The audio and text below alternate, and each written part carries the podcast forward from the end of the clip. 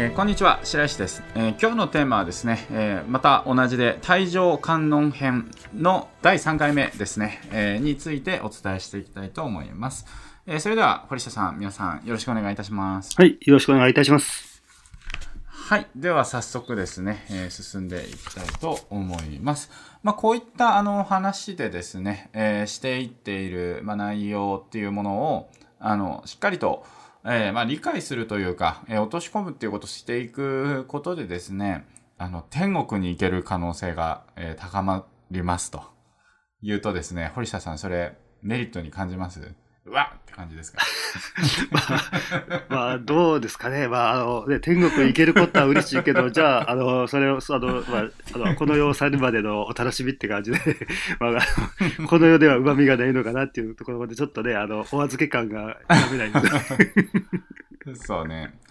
まあ、なのでね、あの、まあ一応ね、こういうことをするから家境に合格したりとかね、えー、そういう話があるので、まあやっぱり、あの、天は、えー、見てくれておりますから、うん、なんだかんだでね、そのもちろん、現世の方でも、まあ利益出ると思うんですけれども、ただ、まあ、言いましたよね。なんかその3次元、4次元、5次元、6次元、7次元、8次元、9次元とか話しましたよね。はい。森下さん。はい。まあ、その、まあ、霊、霊が、霊能力者でちゃんと見える人からすると、そういったその会って、霊界とかそういったものっていうのは確かに存在しているものであって、それで、まあ、僕たちが亡くなるとですね、死ぬとですね、今まであのやってきたことっていうのが全部そのモニターで映し出されてそれまず見せられるらしいんですよね。ここでこんなことやってるとか。でそれで反省させられるらしいんですよね。でここは良かったとかね。なんかそういうピックアップされたりとかして。でそれでその後に君のあの行く場所は4次元だとか、まあ、5次元だとかなんて言うんですかね、暮らせる場所がそこの時に定まるらしいんで、定まるというかですね、定まるらしいんですよ。で、えー、まあ5次元、6次元、7次元、8次元、9次元、もちろんその次元が高い場所に行ければ行けるほどですね、その周りの人たちも、その、それに相応するレベルの人たちしか入れないので、あの、とてもいい場所で、えー、まあ、あの、上に行くともう本当に愛に満ち溢れて、みたいな、えー、感じみたいですね。で、それで残念ながらちょっと生前の行いのプラスがマイナスの方が高かったみたいな形になると、あの、まあ、地獄行きみたいな感じらしくて。で、それすると、まあ、ひたすら反省させられるわけなんですけれども、まあ、その自分のやっていたものに応じた世界というか苦しみが、えー、待っているとの、えー、ことです。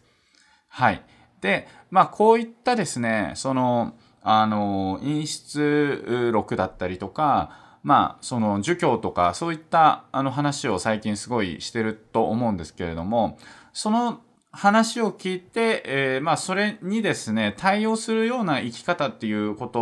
を、まあ、しているとですね、まあ、自然と、まあ、変なところには、あの、行かなくなりますし、で、私はあの、攻めと守りって両方あると思うんですけれども、まあ、例えばね、その売り上げをこう拡大するぞとかそういったことっていうのは、その攻めに相当する部分なので、まあ、必ずしもなんかこう、お得を積んでいたらなんか自然と売り上げが何もしないでも上がりましたみたいなことっていうのは、まあ、正直ないと思うんですよね。というか、無理だと思うんですよね。そこはちゃんと、そのビジネス構築のための、そのアクションプランだったりとか、そういったことをこう、行っていかないといけないと思うんですけれども、ただ、その自分の組織だったり、会社だったりが、その存続して反映するかっていう、ある意味ではその守りの部分ですよね。で、まあ、なんかこう、あとはまあそのまあその守りっていうとあの資産形成かなとか税金かなとかなんかまあいろいろあのテクニカル的なところはあると思うんですけどまあ私は守りって結局はその道徳に沿った運営をそのしきれるかどうかだと思うんですよね。しきれれば、まあ、そんなに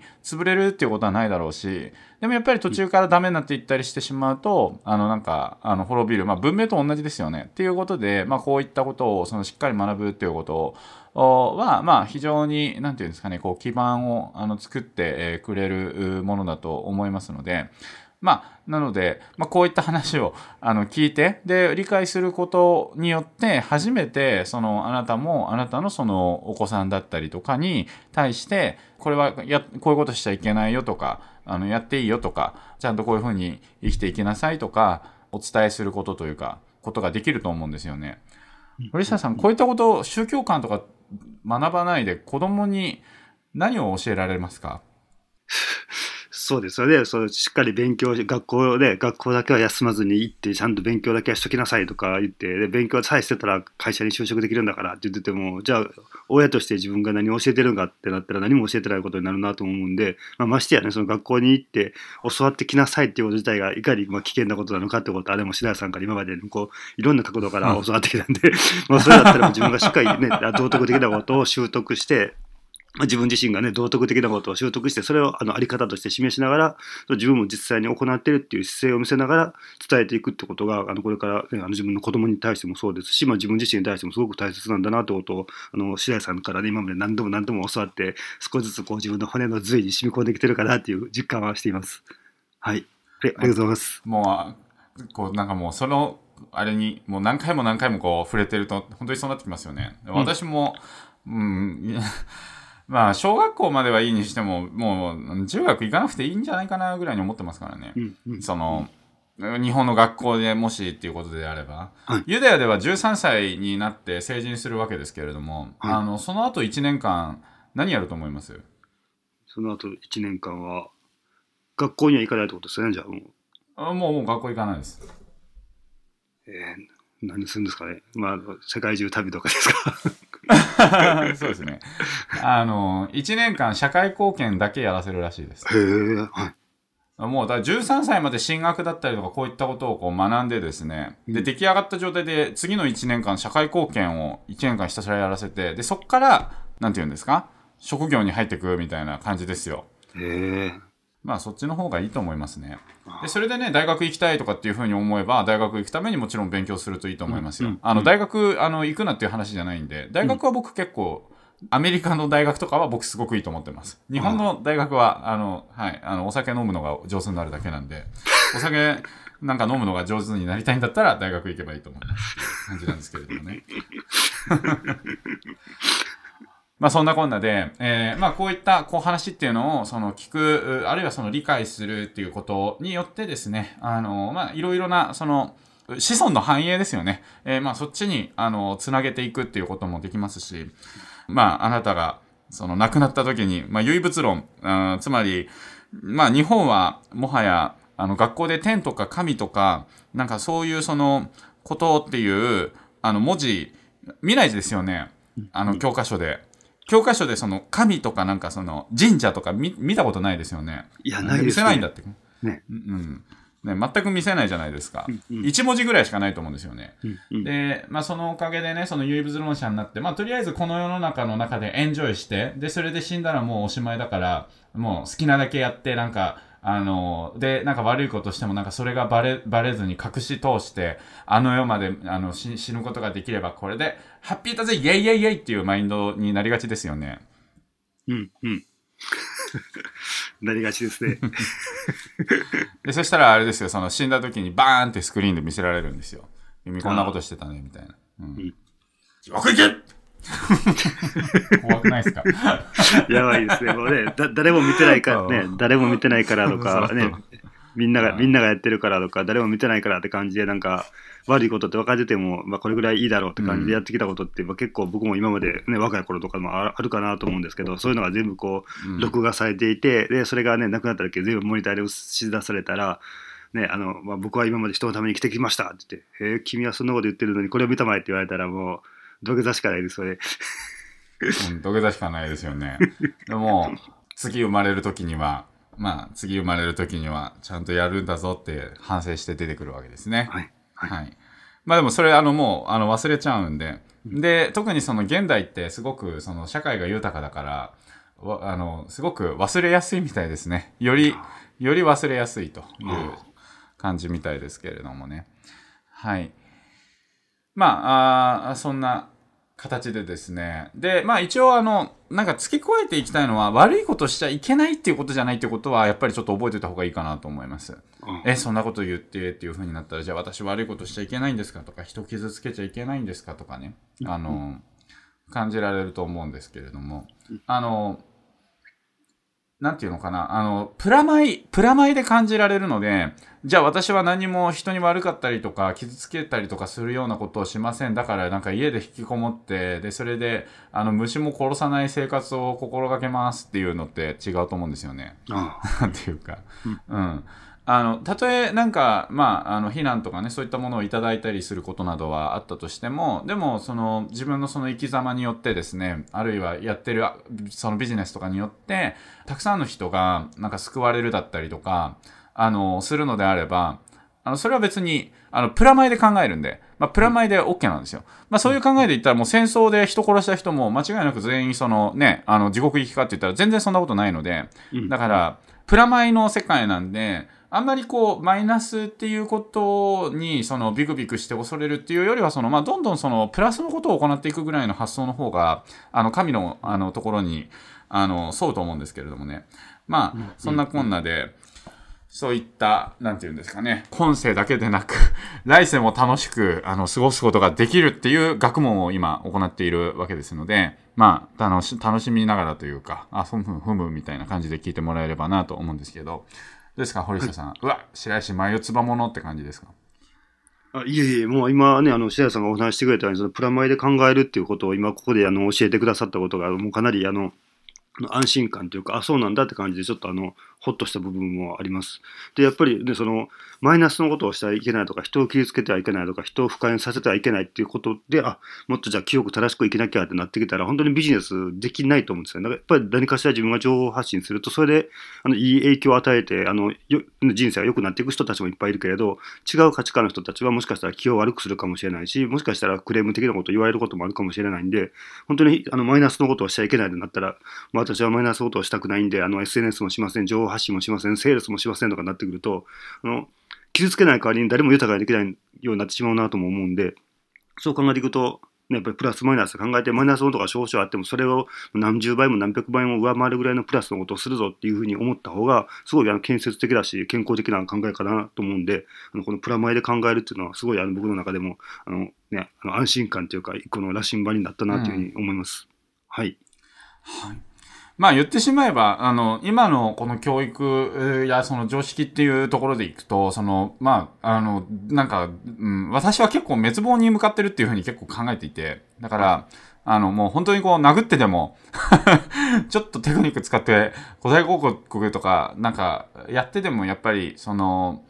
うん、なんかそういうのにその触れさせるチャンスをその作っていくっていうことっていうのは、まあ、今の時代大事かなって思ってるんで、うん、まあ、情報発信とかやられている方は、あの、ただ、やっぱりその情報発信していくってことをしていく中でも、あの、その自分の中で、まあこういうその、まあ、儒教だったりとか仏教だったりとか神道だったりとか道教だったりとか、まあ何でもいいんですけれども、あの、なんて言うんですかね。1000年2000年っていうその時代を経てもなんかその教科書に載っているような人のその古典だったりとか文章だったりとか思想だったりとかっていうものはまあその例的に言うと8次元9次元の方たちが残してるものなんですね。なので、そういったものをやっぱりその学んで、その何が正しくて何が正しくないのかっていうところを、その自分の中で把握しておかないとですね、正しい方向で話してるっていうふうに思っているものが実は正しくなかったりしてしまったりとかするケースもあるので、なので、まあ今、まあ皆さんはこういうのを学んでるから非常に安全というか、非常に安全だと思ってるんですけれども、あのそういう学問というものもあのしっかり自分の中で収めた上であの情報発信をなさるっていうことがあの、一番いいのかなと思っております。はい。じゃあ、ということで、えー、進んでいきたいと思います。はい。はい。えー、子をあら、われみ、かをあわれみ、老を軽し、貧をあわれみ、移植を起きて道路の期間にあまねくし、えー、感覚を施し、死骸の暴露を、えー、免れしむとあります。えー、まあ、みなしごをですね、あの、まあ、哀れんで、えー、そして、夫に死に別れた、まあ、未亡人の方を憐れんで、えー、そして、まあ、あの、ご老人の年長者の方には、えー、尊敬をしてですね、えー、まあ、その、貧乏な、え、方に対してはですね、え、まあ、施しであったりとか、まあ、軽んじたりとかですね、え、するってことが、まあ、割と人情でもありますが、あの、そういうことではなく、あの、しっかりとですね、なんていうのかな、暴れんで、えー、あげるっていうことをしましょうと。で、まあ、その、そういうね、貧困の人とかそういった方がいたらですね、その自分の着てる服だったりとか食べてるものっていうものを、まあ、ちょっと、まあ、寄付するなり、道路の、えー、まあ、寒がってる方たちにですね、あの、差し上げたりとか、えー、恵んであげるっていうような、えー、ことを行ってですね、えー、まあ、その、もし、その死骸だったりが、野ざらしにしていたらですね、まあ、缶桶、えー、みたいなものを施して、えー、まあ、それがずっと野ざらしになっているっていうことがですね、ないようにして、えー、埋葬してあげるようにいたしましょうと。えー、まあ、それで、まあ、死者の魂も感動してですね、まあ、あの、非常に大きな功になりますよということです。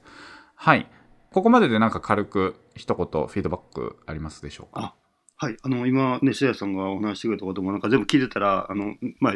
一見当たり前のような感じのことかなと思うんですけど、うん、でも、じゃあ自分が実際にできてるかどうかってところで、うん、ね、あの知ってる知らないじゃなくて、やってるかやってないかってことを見ていくと、やっぱりできてないことっていっぱいあるなともあの感じました。特にね、あの、うん、老人の方、も自分よりもあの人生経験豊富な方を、まあ、尊敬と尊重するっていうところは、できてる時もあるけれど、あのできてない時も結構あるなと思って、特になんか車とか運転してたら、あの前で、すごいこうなんか、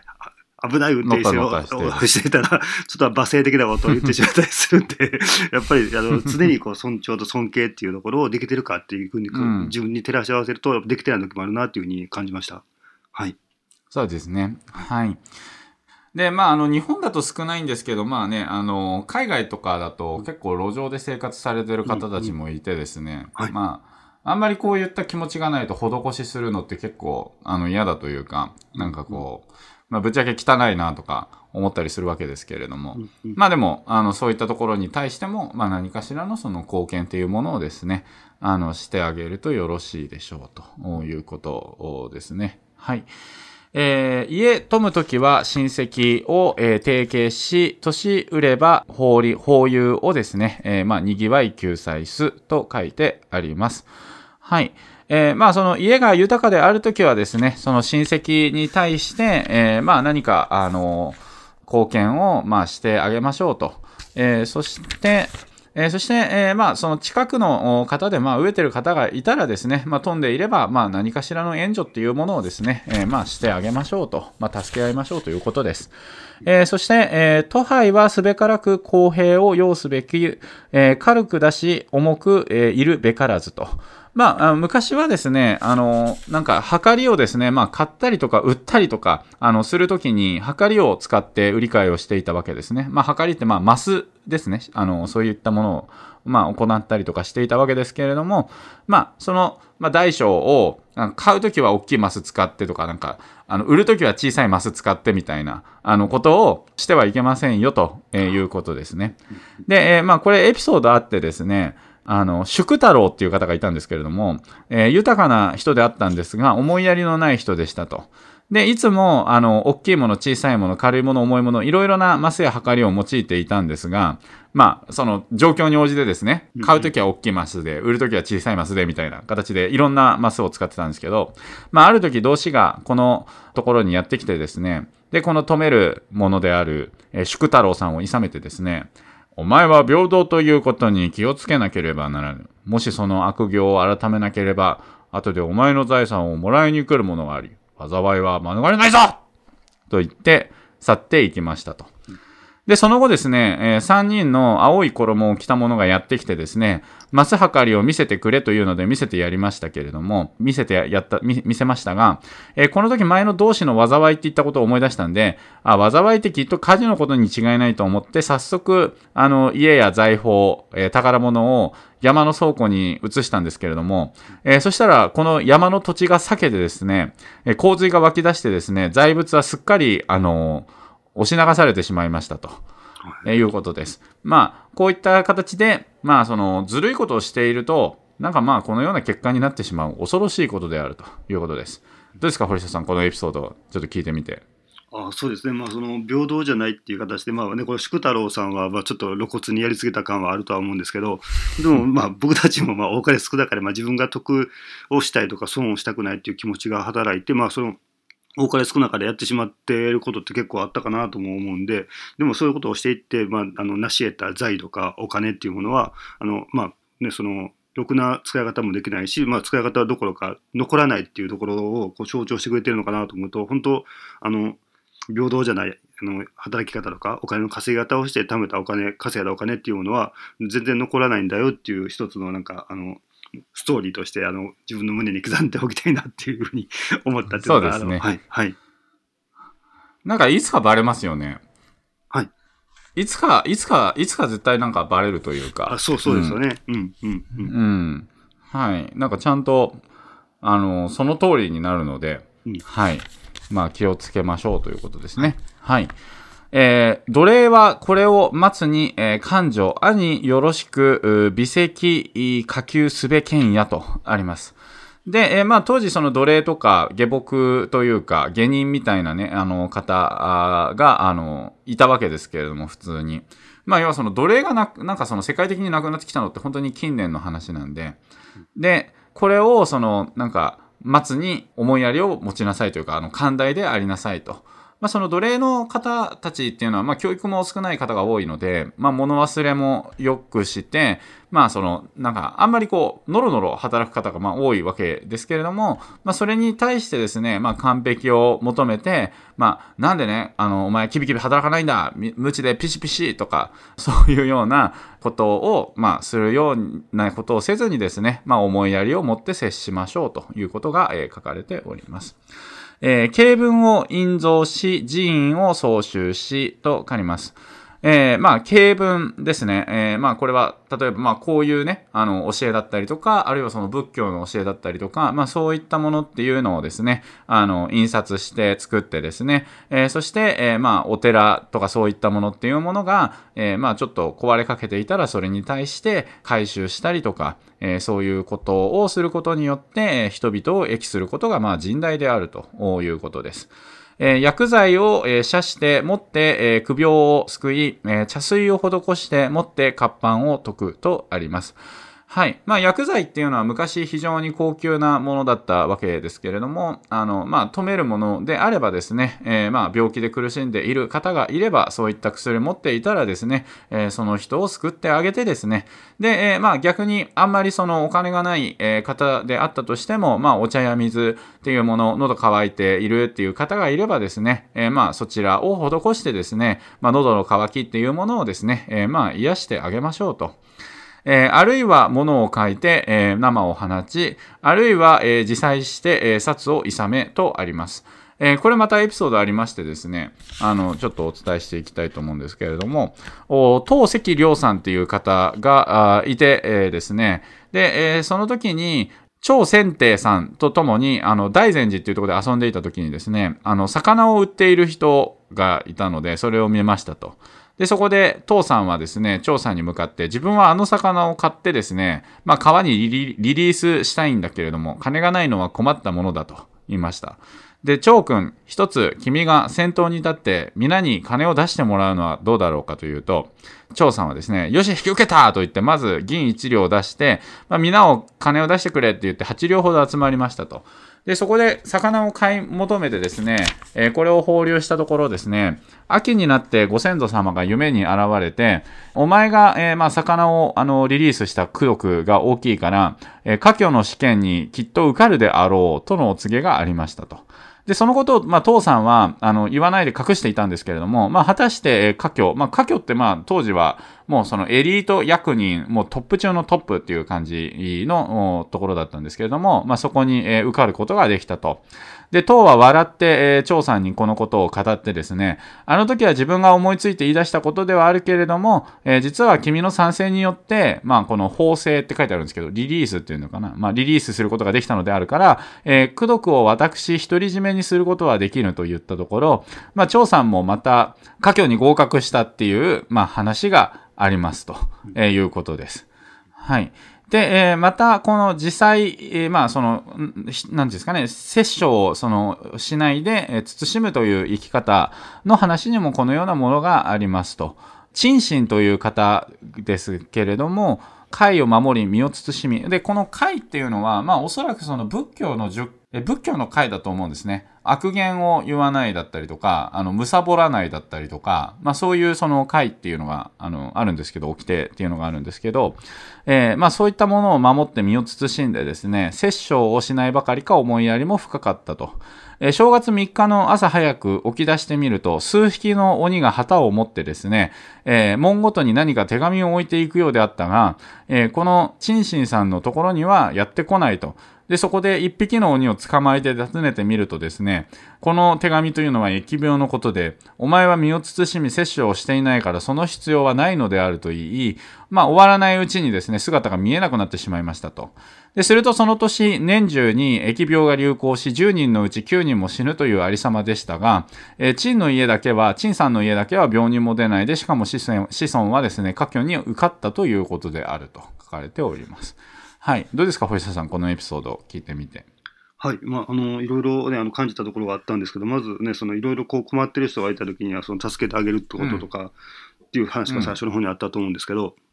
うん、これってね、ねあの、これもあの、聞けば当たり前的なことだし、なんかそうだよなと思うけど、じゃあ実際自分ができてるのかってなってくると、やっぱりね、昔なんか特にそうなんですけど、うん、まあ自分が町工場で働いて、こう我慢してお金稼いでたから、困ってる人がいても、俺だって我慢して、あのお金稼いでんだから、お前らももっと我慢して働けよっていう形で、なんか自分よりも辛い環境にいる人たちに、お前らは我慢と頑張りが足らないだけだってことで言い聞かせて、自分は何も助ける必要はないって思った時代もめちゃめちゃなかったんですよね。でそういうのを考えると、うんあの、持ちつ持たれつとか、あのね、お互い様っていう気持ちを持って、うん、自分がこう何か施しとか助けてあげるときには助けようというふうに思えるようになったのって、本当、まだまだ最近のことだなというふうに感じました。まあ、それプラス、その次のね、その、りょうさんと張さんのお話のところで思ったんですけども、これもしかしたら僕の解釈なだけでずれてるのかもしれないけれど、あの、何かこう、あの、一人が思いついて、で、もう一人が行動したっていうか、うん、まあ、りょうさんが思って、張さんがそれを実際にお金を集めたんでしたっけ？ってことを考えると、何かこう、うん、あの、今の時代でも、自分で何もかもできなかったとしても、自分は思いつくだけだったとしても、それを自分の形にできなくても、それを伝えていくことで、それを形にしてくれる人がいるとか、自分は思いつくことができなくても、行動に移せることができるのであれば、そういう思いを持っている人のもとにいることで、自分のその行動力を世のために一番役立つ形で行動に移る人もいるのかなと思うと、うん、全部自分で思いついて、それを全部自分でできなかったとしても、自分は思いつくだけの人、気づくだけの人、で、それを行動に移してくれる人に伝えるだけっていうことでも、社会的には価値があることだと思うし、うん、逆にそういうことを思えなかったとしても、うん、そういう人の周りに身を置くことで、自分のその行動力を、あの、清かの世のために使えるようになっていくってことでも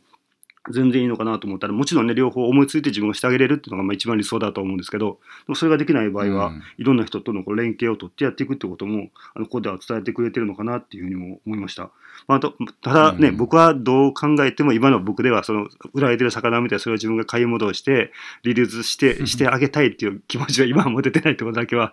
痛感してるんで、まだまだ精進が必要だなとは思いました。ね、ありがとうございます。はい、ありがとうございます。はい、まあまあ、あの、魚を人間が食べることは別に、あの、罪ではないというか、それは掟だと思う、なんかまあ、弱肉強食の世界の断りだと思うので、うん、まあ、うん、別にいいんじゃないかと私も思ったりはするんですが、うん、まあでもそういう気持ちっていうものが、やっぱり大切なのかなと思いますね。うん、で、まあ、堀下さんもやっぱりね、その町工場でその、厳しかった時、だったと思いますけれども、でもやっぱりそれでもその厳しかった時になんでこんなことしないといけないんだって思いながら提供してたわけですよね。人に対するあの提供をこうブログによって始めたわけですよね。はい。で、やっぱりまあそれで変わったと思うんですよ、結局は。うん、そのテクニックとかじゃなくて。うん、まあすごく心的にはいろんな葛藤あったと思うんですけど。うん、まあだからなんかその今俺がこんなに虐げられているのに、まあなんでっていう状況に置かれている方こそですね、あの、こういったことをその行ってみると世界が変わるんだろうなと思います。ね、苦しいのに、俺だってお金ないのに、なんでこのルンペンに1000円寄付しないといかんのやーって思いながらちょっと寄付してみるとかね。うん。その、うん、うん、まあなんかそういう、まあとにかく、あの、なんか、あ、人生うまくいかないなと思ったら、あの、貢献することに、あの、越したことはありませんので、うん、はい。まあ何か貢献とかね、あの、そういうことを、まあ選択肢の中に入れてみるということですね。あの、とても嫌だと思うし、簡単なことじゃないと思うんですけれども、と、いいんじゃないでしょうか。はい。はいえー、そして、えー、まあ、歩くときはですね、常に、えー、まあ、虫ありを見よと。まあ、あの、殺さないように気をつけるような配慮をしながら、まあ、生きていこうということですね。えー、夜は灯火を転じて、えー、持って、えー、人の行く道っていうものを照らしましょうと。え、そして、川を渡る船を作って、え、人が渡るっていうことに対してですね、え、それを助けましょうと。えー、まあ山に登って、えー、まあその蝶や獣っていうものを、まあ網で一気に、えー、取るっていうことをしないようにしてくださいと。えー、まあ、水に、えー、あってですね、えー、魚やカエルを、その、まあ、毒するような、あの、ことをしないでくださいと。え、働く牛をですね、殺すことをしないようにしましょうと。えー、紙に書かれている字を、えー、捨てることがないようにしましょうと。まあ特に昔の時代はその紙とかそういったもの貴重品だったわけですので、木簡とか。まあそうやってその文字が書かれてるっていうのは基本的にあのいい情報というか、まあ素晴らしいその、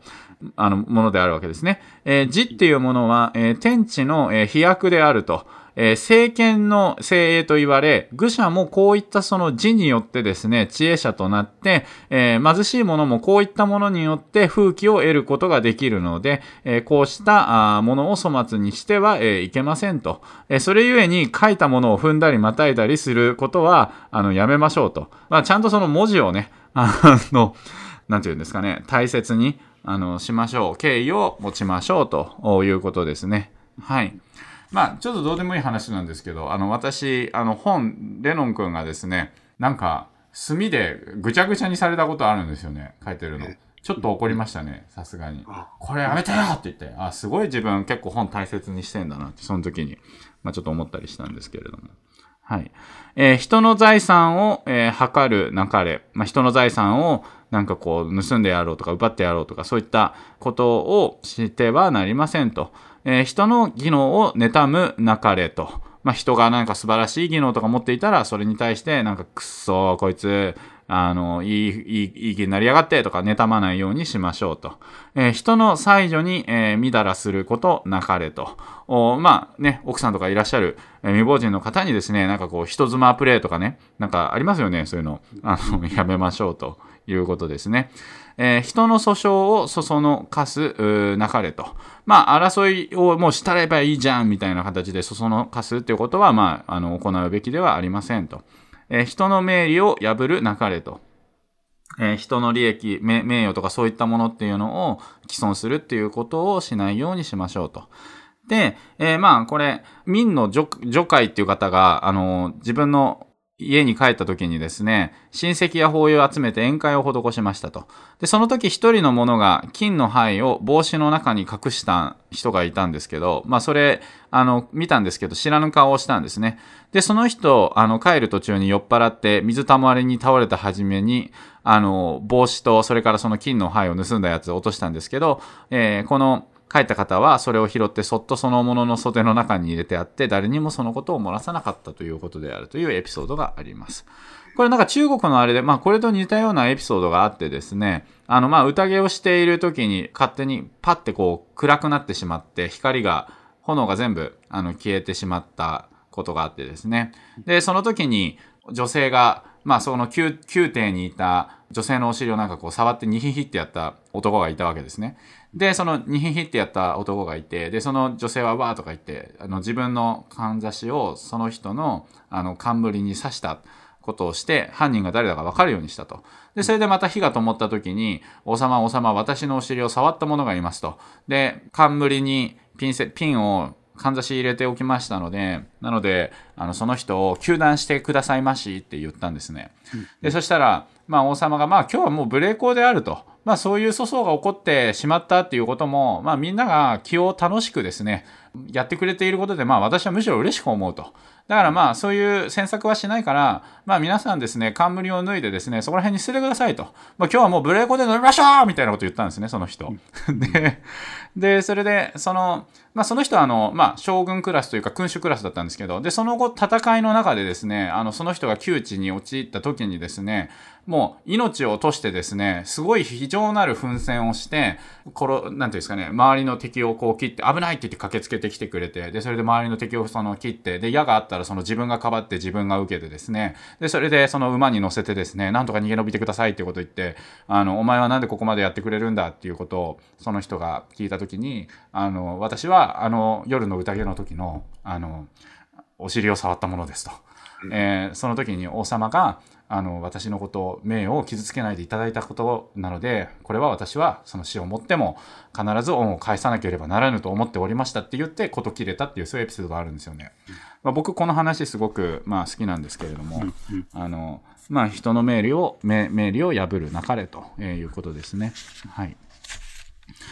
はい。えー、で、えー、まあ、人の、えー、婚姻を破るなかれと、まあ、夫婦関係の間を裂くようなことをしてはなりませんと。まあ、何かね、ちょっとした恨みとかがあるからといって、え、その兄弟の輪っていうものを、あの、乱してはなりませんと。え、小さな利益によって、え、人の、まあ、両親と子供の関係っていうものが、むつましからざらしむるなかれと。小さな利益とかそういったために、その他人の親や子供を不仲にするようなことをしてはなりませんと。えー、牽制によって、えー、善良を恥ずかしむるなかれと。まあ、権力とかそういったものがあるので、えー、そういったものに頼ってですね、えー、善良なものを笑ったりとか、恥ずかしめたりとか、え、することをしてはいけませんと。えー、富豪であることを頼んでですね、貧窮にいる人たちっていうものを欺くことをしてはいけません。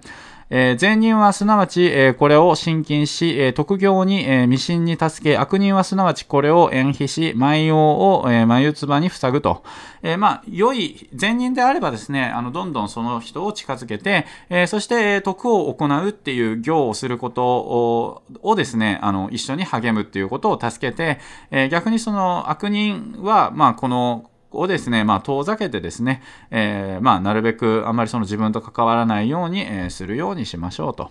口に是とし、心に非とすべからず、口ではいいと言いながら、心では悪いっていうような、そういうですね、誠の道から外れたようなことはするべきではありません。道を妨ぐるの軽心を、切り、道に当たるの画石を除くと。えまあ、道を妨ぐる、その、まあ、木の出っ張りだったりとか枝とかがあったらですね、えまあ、それを、あの、切って、切りましょうと。で、道に対して、当たってしまう大きな瓦礫とかそういったものがあればですね、取り除くことをして、えまあ、綺麗に渡れるようにしましょうと。え数百年の菊の労を収め、え千万人往来の橋を作ると。通りづらい道とかがあればですね、新しい道をその作るっていうことにまあ従事をして、えー、そして、えー、たくさんの人がですね、えー、往来することができるその橋っていうものを作りましょうと。え教えを垂れて持って人の火を正し、え死を捨てて人の美をなすと。えー、教えを垂れることによって、えー、人が悪く思っていることだったりとか、あまあそのずるい気持ちだったりとかっていうことがあればですね、えー、そういったあその非っていうものを正すことをしましょうと。えそして、えまあ例えばですね、まあ、葬式だったりとか、あるいは婚礼の儀式だったりとか、え、まあ、そういったものっていうことは、あの、しっかりとね、厳かに行う、え、ことをするべきですけれども、もし、え、その時にですね、お金が少ないとか、え、そういう人を見かけたらですね、えまあ、ぜひ、あの、人に勧めて助けさせると良いと。まあ、こうやって、例えばそういったその、まあ、葬式だったりとかっていうのに、えー、まあお金をその他の人にその出させてその組織をある程度立派なものに、えー、して行うことができるようになるっていうのは、まあ陰徳の項でもありますので、まあ、あんまりこういう考え方をあのする人少ないと思うんですけれども、現代は。まあ、それをこうお金を出してくれる、出してくれた人は、まあ、陰徳の効果詰めたっていうわけでですね、あの、その、霊界の時に戻るとかそういうところで、えー、考えるとね、いいことをさせてあげているという捉え方もできるわけですね。はい。えー、ことをなすには、えー、すべからく天理に従うべき、言を出すには人心に従わんことを要すと。まあ何かそのことをなすっていうことはですね、まあ、天の理、えー、ですね、えー、にちゃんと従うようなことをですね、えー、行って、言葉をま発するときはですね、まあ人の心にそのちゃんとその従う、なんていうんですかね、順、順にする、人の心をまあ、良い状態にするような、えことをま話すことであるっていうことがですね、あの、分かっているようにしましょうと。まあ、あの、そしたらもう、なんかもう争っちゃえばいいじゃんとかね。なんかそ、そんな、なんかこう、親なんて捨てちゃえばいいじゃんとかね。なんかそういうようなことを言ってはいけませんよってことですね。はい。えー、諸悪をなさず、えー、完全、修繕うん、修繕に奉公すとあります。まあ悪いことをしないでですね、えー、いいことはどんどん行えということです。長く悪用の過輪なく、常に吉人の用語あればということで、まあ、このような、えことをしてですね、悪いことをしないで、え良い行いっていうことを、まあ、進めるっていう方向をするっていうことをしていればですね、悪魔とか、え悪い例の、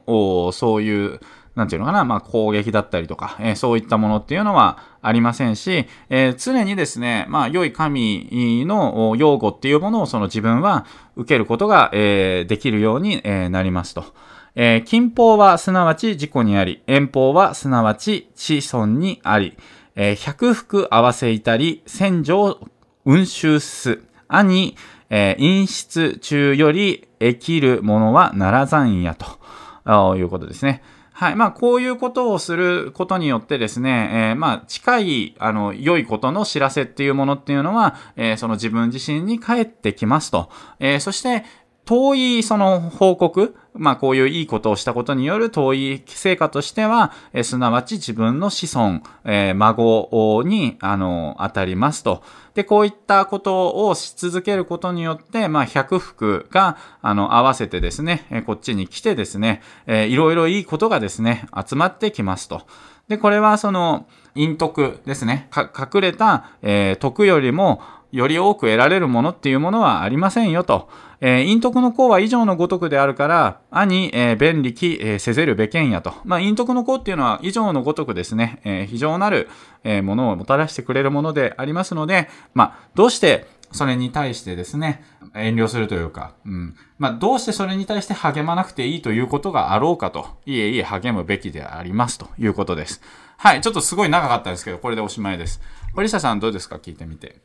はい、まあ、すごいあの盛りだくさんな内容だったんですけども、これ全部あのしっかりあの自分自身もあの知識として知った上で覚えて、しかもそれを常に意識しながら日々生きることができる、さらにそれを意識しなくてもできるような状態になれば、それこそ本当に、ね、あの近いところでは今もどんどんいいこととかが回り回って帰ってくると思うし、自分だけではなくてね、自分の孫とか子孫にまであのいい知らせがどんどん来るような状態になるだろうなってことは、もうかなり想像ができるんで、あのね、今聞いてても全然できてないこともいっぱいあるし、そんなこと意識もしてなかったってこともたくさんあったんですけども、そういうところをあの一つ一つあの自分も意識でき、まずは意識してできるようになっていってで、そういうのを意識したくてもできるような状態になっていきたいなっていうふうにも思いました。で特にね、そのあの目の前の人にで困ってる人がいたら何かこうしてあげようっていうのは、あのまあちょっと意識したらできると思うんですけど、うん、でも今この目の前にいない人にものことまで考えるっていうところが結構あの僕の中で印象的だったんですけど、その道を歩いてて歩きにくいところがあったら次その道を通る人のためにその気をどけてあげたり意思をどけてあげて、うん、自分はちょっと辛かったけど、次の人はもっとあのスムーズに進んでいきますようにっていう思いも込めてそこを整えてあげるってこととかっていうその気の配り方とか心の使い方っていうのはすごく美しいなと思うんで、うん、そういうことも僕もやっていけるような存在、うん、あのあり方になりたいなっていうふうにも思いました。まあ、それプラスね、うん、あの前半にあったあの人の財産を奪うな、人の技能を妬むなっていうところとかで、やっぱ今の時代って、うん、まあ、あのいろんな人たちがいろんな形で情報発信してるから、いろんなあの技能を妬むと思うんですよ。めちゃめちゃいい文章を書いて、それでなんかすごいコメントとかいいねもらってたら、その人のその文章力を妬んだりするってことが結構僕はあるんで、なんか、だから、なんか、うまい文章を書けたり、うまく話せてて、それですごい評価をもらってる人を見たときに、あの、羨ましいとかかっこいいなと思うまでだったらいいんですけど、なんか妬んでしまう時ってあるなとも思ったりしたんで、あの人にいいことをしていくことももちろん大事だけど、それだけではなくて人が頑張ったり、人がすごいことをやってることに対して、妬んでしまわないようにも気をつけたいなとも思いました。でも本当ね、あの、すごいたくさんのことを教わったんで、あの、今全部をあの、こう全部習得できてるってわけではないんで、何度も聞き返して、うん、今ちょっと聞き逃したところとか、あとはね、今の自分にはちょっとあの関係ないと思って、あの、入ってこなかったところも多分あると思うんですけど、でも、繰り返し聞くことによって、うん、あの、あ、ここでこんな大事なこと言ってくれていたんだってこともたくさんあると思うんで、あのぜひ、あの、何度も繰り返し聞きたいなとも思います。ありがとうございます。はい、ありがとうございます。はい、まあ、あの、陰徳を積もうという気持ちにですね、まあ、なって、えいただくことが、まあ、少しでも、えー、できればですね、まあ、それは間違いなくあなたの人生でプラスになりますので、あの、幸いですということですね。やっぱりなんかこういうの聞いてると、あ、やっぱりちょっと週に1回は社会活動しないといけないなとか、ちょっと思いませんか？私は結構思ってるんですけど、こういうのやって。はい、あの、まあ、あの、まあ、これ、あの、言ってしまったらダメなのかもしれないんですけど、あの、白井さんからこういうのを教わってから、僕はあの、なんですか、あのゴミを拾うハサミみたいなやつを買ってきてね。あの、それで、あの、近所は、あの、毎朝、こう、ちょっと掃除して回ろうかなと思って、まあああ、すごい。だから、地域をきれいにすることとかで、やっぱりみんな気持ちよくなるのかなと思ったりするんで、そうい。うのもしていきたいなと思ってるんですけど、それをここでアピってしまったら台無しなのかなと思うんですけど、まあでも、あ、ままああ、あの、大丈夫です。別にやった、やりましたとかじゃなくて、あの、それで触発されてやろうっていう人が増えたらうん、それこそね、苦毒が積まれることになると思いますよ。うんうん、でも本当でも、はい。あのね、白井さんさんのおかげで、その陰徳の功っていうものの、なんか、あのありがたさとか尊さとか、あの、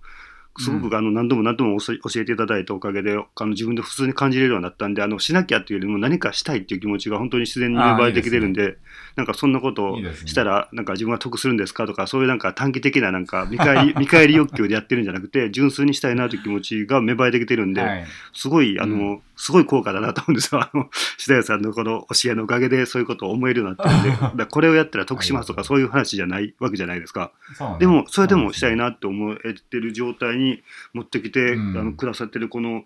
教えっていうのはすごいなと思うんで、その、白谷さんのお話の中でも、その、文字を書いてる書い抱えてるものが昔は貴重だったからそれを絶対に捨てたりしないで、まあ、それが、うん。そういう本を読むことで今あの愚者であったり貧しいと思ってる人たちも豊かになれる可能性があるものだから、それを粗末に扱うなっていうお話があったと思うんですけど、まあ、それと今こうしてうん。白谷さんが取ってくれてる音声っていうのもまさに同じだなと思ってこういう音声があるおかげで今辛い状況にいたりとか今自分の中では貧しいと思ってる人であったとしてもこういう教えを聞く聞くことで自分の人生をどんどん好転していける可能性があると思ったらこういうのは絶対粗末に扱えないなと思うんであのこの音声をしっかり大事にしていきたいなと思います。ありがとうございます。ありがとうございます。とても嬉しいです。はい。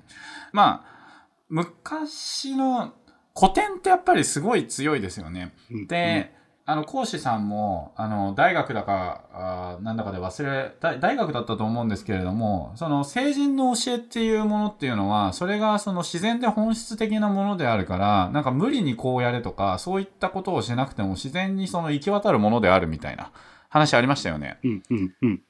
あの、この陰徳、陰出録、この陰徳の項っていうのも、まあ、まさにそれだと思うんですよ。なんか、うん。うんそういう話が、あの、ちゃんと天理に沿ったものであるから、やっぱり、あ、そうなんだなって、なんか、こう、え、本当に科学的に証明されるんですか？とか、なんか別にあんま思わないですよね。なんかあの、うんうん。うんそれっておかしくないですか？とか別にあんま思わないじゃないですか。うんなんか、あ、そうなんだろうなってなんとなく思うじゃないですか。だからそういうその心理、そういうのが心理だと思うんですけれども、うん。あの、まあ、要は今出回ってる本っていうのは、やっぱりそのとかく、そのテクニックに終始してるというか、がすごく、あの、多いと思いますし、こういうの学んでくるとですね、まあ、なんか、たまたまうまくいった事例を当てはめてるけれども、その裏にはもっと大きなものがあるんだろうな、みたいなうん感じですよね。うんそのね、与沢翼さんが、まあ名前出してあれでいいのかわかんないですけど、あの、すごくこう成功してて、私のその成功ノウハウっていうのをおっしゃってますけど、これと同じようにやればっていう話ありますが、ある面ではそれはもちろん正しいんですけれども、でも、与沢さんの家系自体が非常に功徳を積んだ家系であるということもあるんですよね。そう。だから、うん、なんていうのかな。なんかそういうその、成功者の人の、なんか話よりは、私はこういうなんか古典を改めてね、その、学んでみるというかうん、ことの方が得るものがやっぱりすごく大きくてですねうん。まあ今、皇皇居大学陰出録っていうところをお伝えしてますけれども、これで古典20冊30冊ぐらいのなんか、ちゃんと読破してそれ収めたら、なんか結構なんか人間的に優れた人になりそうな気してきませんか？いや、相当、相当なると思いますね。相当なると思います。相当、相当なると思うんですよね。はいだから、そう。なので、あの、まあ、そういうことにやっぱり触れるっていうこと、今ね、だいぶ、あの、なくなってきてますし、昔の文章ってやっぱりちょっと漢字が読めなかったりとかするんで、うんえーあれなんですけれども、まあ皆さんもですね、あの、まあ、私もまあいろんな古典を読んで、あ、これはいいなっていったものは、こういった形で、えっと、まあ、保育者さんと一緒にお伝えしていきたいと思ってるんですけれども、あの、ご自身でもですね、いろんな古典に触れるっていうことは、あの、骨太な、えー人生、えに、えー変えていくことできますのでですね、まあ、こういった、あの、ものを機会に面白いなと思ったら、あの、ご自身でも積極的に、まあ、いろいろ学ばれてみるといいんじゃないかなと思います。はい。えー、というわけで、まあ、今回は以上になります。えー、今日の、えー、クエストはですね、まあ、じゃあ実際にこの陰徳の項を、その、まあ、積むためにですね、えー、まあ自分はね、こういったものっていうのを、まあ今日何か一つ、あの、本当に小さくていいので、まあ道のゴミを拾いますとかね、それこそ。何でもいいので、寄付ボックスにいくら寄付しますとか、お賽銭入れますとか、何でもいいんですけれども、まあ何かね、その一つ、あの、本当にその小さな、あの、ことでいいので、実践するっていうことをですね、行うということをやってみてください。はい。これを実践しますということをやってみてください。で、それでこの陰質、陰徳の項を積んでいくというですね、あの、自然とね、できるような、実践して自然とできるような習慣になるようなですね、えー、方にまあなっていただければ、子孫代々、あの、繁栄していくこと、あの、間違いなしですので、えー、ぜひ行っていただければと思います。堀下さんは早速ゴミ拾ってあるでって感じですか？あそうですね、もうあの街をきれいにすることであの、みんなが気持ちよくなるような街づくりをしていきたいなと思ってるんで、はい、もうそれをやっていく、はい、まずはまずはそこからやっていこうかなと思います。